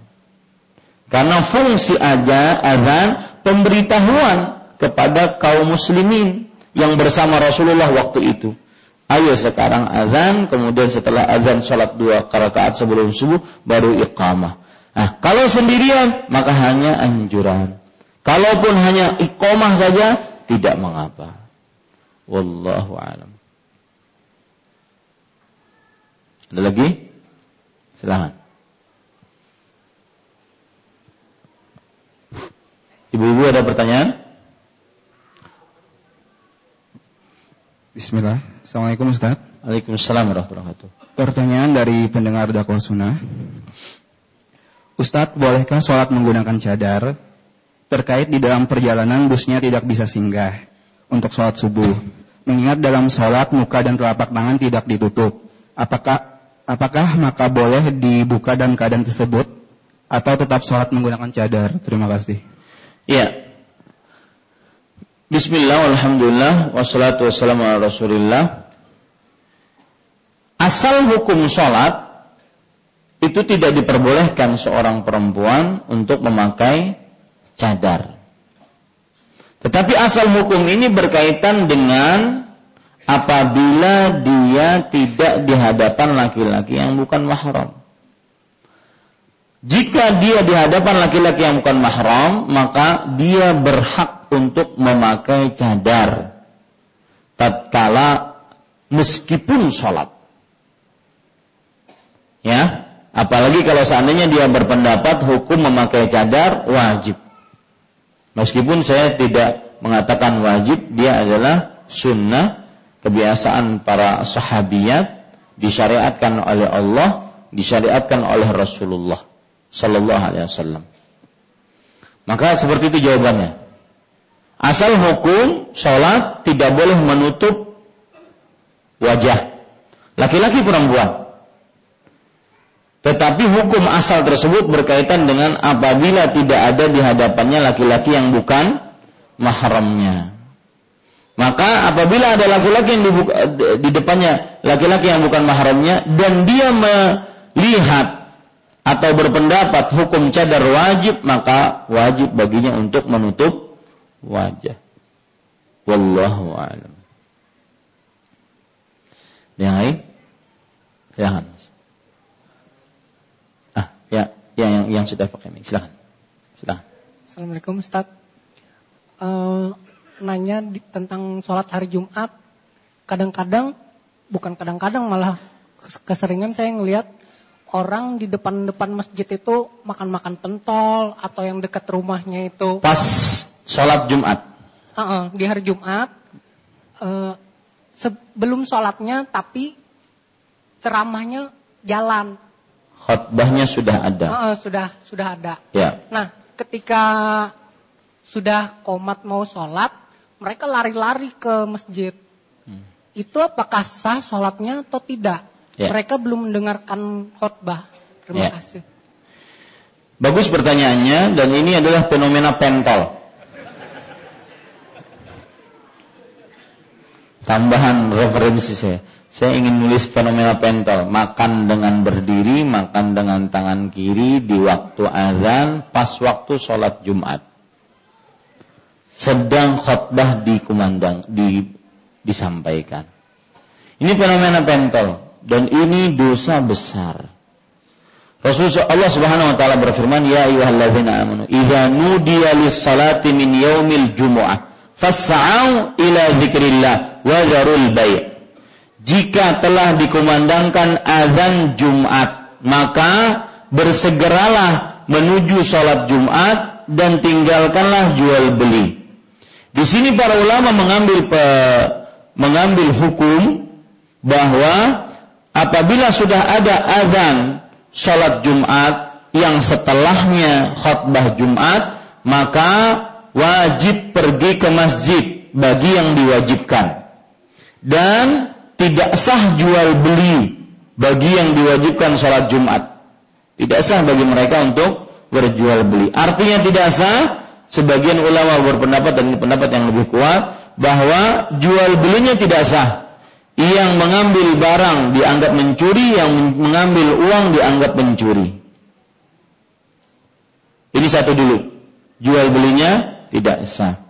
Kemudian yang kedua, pertanyaan, apakah sah sholat Jumatnya? Maka jawabannya jelas-jelas di sini termasuk orang yang tidak dapat pahala sholat Jumat. Kenapa? Karena pertama Rasulullah Shallallahu Alaihi Wasallam bersabda, "Man fala jum'atalah." Siapa yang berbuat sia-sia, maka tidak ada pahala Jumatnya. Ini bukan sia-sia lagi. Sia-sia yang dimaksud dalam hadis itu adalah memain-mainkan batu. Karena di zaman Rasulullah tidak ada lantai, lantainya langsung tanah. Sallallahu alaihi wasallam. Maka yang memain-mainkan batu tatkala khutbah Jumat maka dia termasuk perbuatan sia-sia dan tidak mendapatkan pahala Jumat. Lebih lagi kalau makan pentol. Ya, ini bukan hanya sekedar sia-sia. Ya. Ini adalah hal yang melanggar. Kemudian yang kedua, para ulama membicarakan apa hukum mendengar khutbah. Apakah mendengar khutbah termasuk rukun sholat Jumat atau tidak? Artinya kalau seandainya ada orang datang ya hanya pada waktu sholat Jumat tidak mendengar khutbah sahkah sholatnya? Terjadi khilaf di antara ulama. Wallahu alam yang dirahmati Allah siapa yang mengikuti sholat Jumat saja sah sholat Jumatnya. Cuma apabila dia tafriyat indahu tafriyat dia mempunyai penyelewengan meremehkan tentang khutbah Jumat. Seperti tadi makan bentol melambat-lambatkan datangnya maka ditakutkan tidak ada pahala sholat Jumatnya. Wallahu alam. Dan itulah fenomena pentol ya para ikhwah. Tadi perkara yang memakai jilbab, saya dapat beberapa perkataan para ulama tentang memakai cadar tatkala sholat. Saya bacakan. Berkata Khalil di dalam kitab Mukhtasarnya bahwa termasuk dari hal yang makruhatis salah intiqabul mar'ah. Termasuk hal yang makruh tatkala salat adalah memakai cadar tatkala salat bagi perempuan. Yang kedua Al-Khatib Asy-Syirbini wa an yusul wa an yusalli ar-rajul mutalathiman wal armatu mutanaqqibah ay yukrahu dzalik ونص النووي في المجموع أنها كراهة تنزيهية لا تمنع صحة الصلاة Al-Khatib Asy-Syirbini mengatakan, ini ulama-ulama fikih mengatakan bahwa seorang lelaki yang menutup wajahnya tatkala salat, seorang perempuan yang memakai cadar kalau salat ini dimakruhkan. Bahkan Imam Nawawi mengatakan, ini ulama mazhab Syafi'i, dalam kitab Al-Majmu' Syarh Al-Muhazzab. Beliau mengatakan bahwa makruh yang ringan memakai cadar tatkala sholat, tetapi tidak menahan sahnya sholat. Jadi kalau seandainya seorang perempuan asal hukumnya sebagaimana saya, saya sebutkan tadi, asal hukumnya dia tidak memakai cadar atau menutup wajah tatkala sholat. Tetapi jika diperlukan menutup wajah karena ada laki-laki yang bukan mahramnya, maka tidak mengapa. Wallahu alam. Ada yang lain? Tadi di tengah, silakan.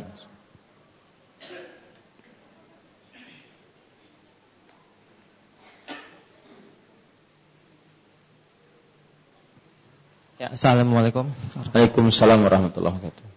Uh, saya mau nanya Ustadz, apabila misalnya waktu sholat Jumat itu uh, kita masbuk itu bagaimana Ustadz?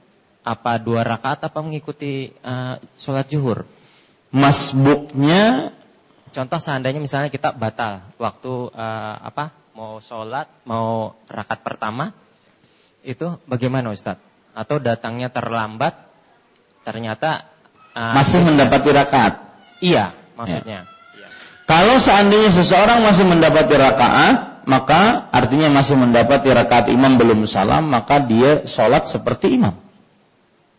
Ya, Rasulullah SAW bersabda, "Man fata fa'atim eh, man fatathu fa'atimmu."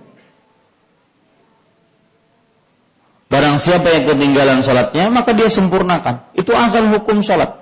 Barang siapa yang ketinggalan sholatnya, maka dia sempurnakan. Ya, beda dengan hal dia tidak masbuk, tetapi benar-benar ketinggalan. Sholat Jumat sudah bubar, maka yang sudah kita sebutkan tadi, apa yang harus dia kerjakan? Salat zuhur. Karena tidak ada lagi salat Jumatnya. Wallahu alam. Nah, ada yang lain?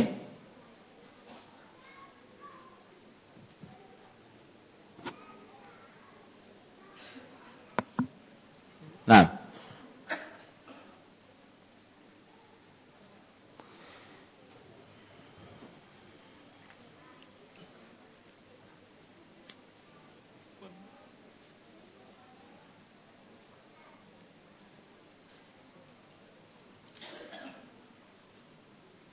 Lihat perkataan para ulama tentang masalah pentol tadi. Saya bacakan fatwa mereka. Faman ta'ammada adama hudur khutbatayil jum'ah fahuwa athimun bina'an ala ma sahahu ba'du ahlin min wujubi huduri hatainil khutbatain. Siapa yang bersengaja tidak menghadiri dua khutbah Jumat, maka dia berdosa berdasarkan apa yang dibenarkan oleh para ulama tentang wajibnya lihat tentang wajibnya menghadiri dua khutbah Jumat. Jadi sebagian ulama berpendapat bahwa menghadiri khutbah Jumat itu hukumnya apa? Wajib. Imam Al-Qurtubi rahimahullah taala menafsiri ayat yang saya baca tadi. Surat Al-Jumu'ah. Beliau mengatakan, Qauluhu ta'ala ila dzikrillah ay ila salah. Yang dimaksud dengan wahai orang yang beriman, jika dikumandangkan sholat, maka bersegeralah untuk berzikir kepada Allah. Maksudnya bersegeralah mengerjakan sholat Jumat. Wakila al khutbah wal mawa'id. Dan yang di, uh, ada pendapat lain bahwa bersegeralah me, menghadiri zikir Allah itu menghadiri khutbah Jumat. Nah itu dia. Ya, Sa'id bin Jubair meriwayatkan akan hal ini. Artinya itu adalah tafsiran dari generasi sahabat. Wajibun fil jami' awwalu wa awwaluhul khutbah wa bihi qala ulama'una. Dan pendapat yang benar bahwa wajib bagi seorang muslim untuk menghadiri sholat Jumat. Apabila ketinggalan wajib maka dia berdosa. Ini para ikhwan yang dirahmati oleh Allah Subhanahu wa taala. Adapun pahala jelas berkurang, Mas ya dan bisa-bisa dia tidak dapat pahala sholat Jumatnya. Lawang yang ketinggalan saja, misalkan dia datang pas imam naik ke atas mimbar. Jadi bukan karena makan pentol, dia ketinggalan, imam datang naik ke atas dia dia datang, imam naik ke atas mimbar. Maka orang ini tidak mendapatkan pahala dari Allah Subhanahu wa taala sebagaimana orang yang lebih dahulu datang sholat Jumatnya. Orang yang lebih dahulu datang sholat Jumatnya seperti berkorban unta, seperti berkorban sapi, seperti berkorban kambing, seperti berkorban uh, ayam, seperti berkorban uh, telur. Nah, kalau sudah imam naik ke mimbar, maka para malaikat mendengarkan khutbah. Wallahu alam. Ya, begitu.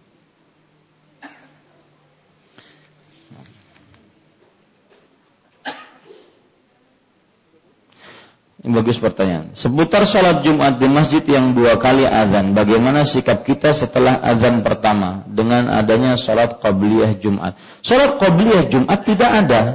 Yang ada adalah kita mengerjakan sholat sholat sunnah sebanyak-banyaknya. Dan untuk itu kalau seandainya di masjid yang dua kali sholat Jumatnya, maka setelah azan yang pertama dia bisa melanjutkan sholat-sholat. Ya, dia bisa melanjutkan sholat sunnah yang sudah dia kerjakan sebelum azan pertama. Jadi bukan karena ada qobliyah Jumat, bukan.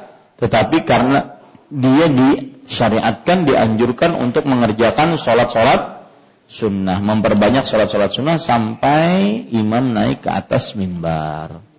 Jadi azan pertama dikumandangkan, ya sudah, lanjutkan dia sholat. Bukan karena qobliyah Jumat. Niatannya adalah untuk memperbanyak sholat Jumat. Dan ini secara uh, fikih dakwah pun akhirnya tidak terlalu bermasalah. Sehingga orang-orang melihat tuh ajaran Wahabi kada ada qobliyah Jumat. Orang semasjidan sholat qobliyah, imbah azan, sidin aja kada sholat.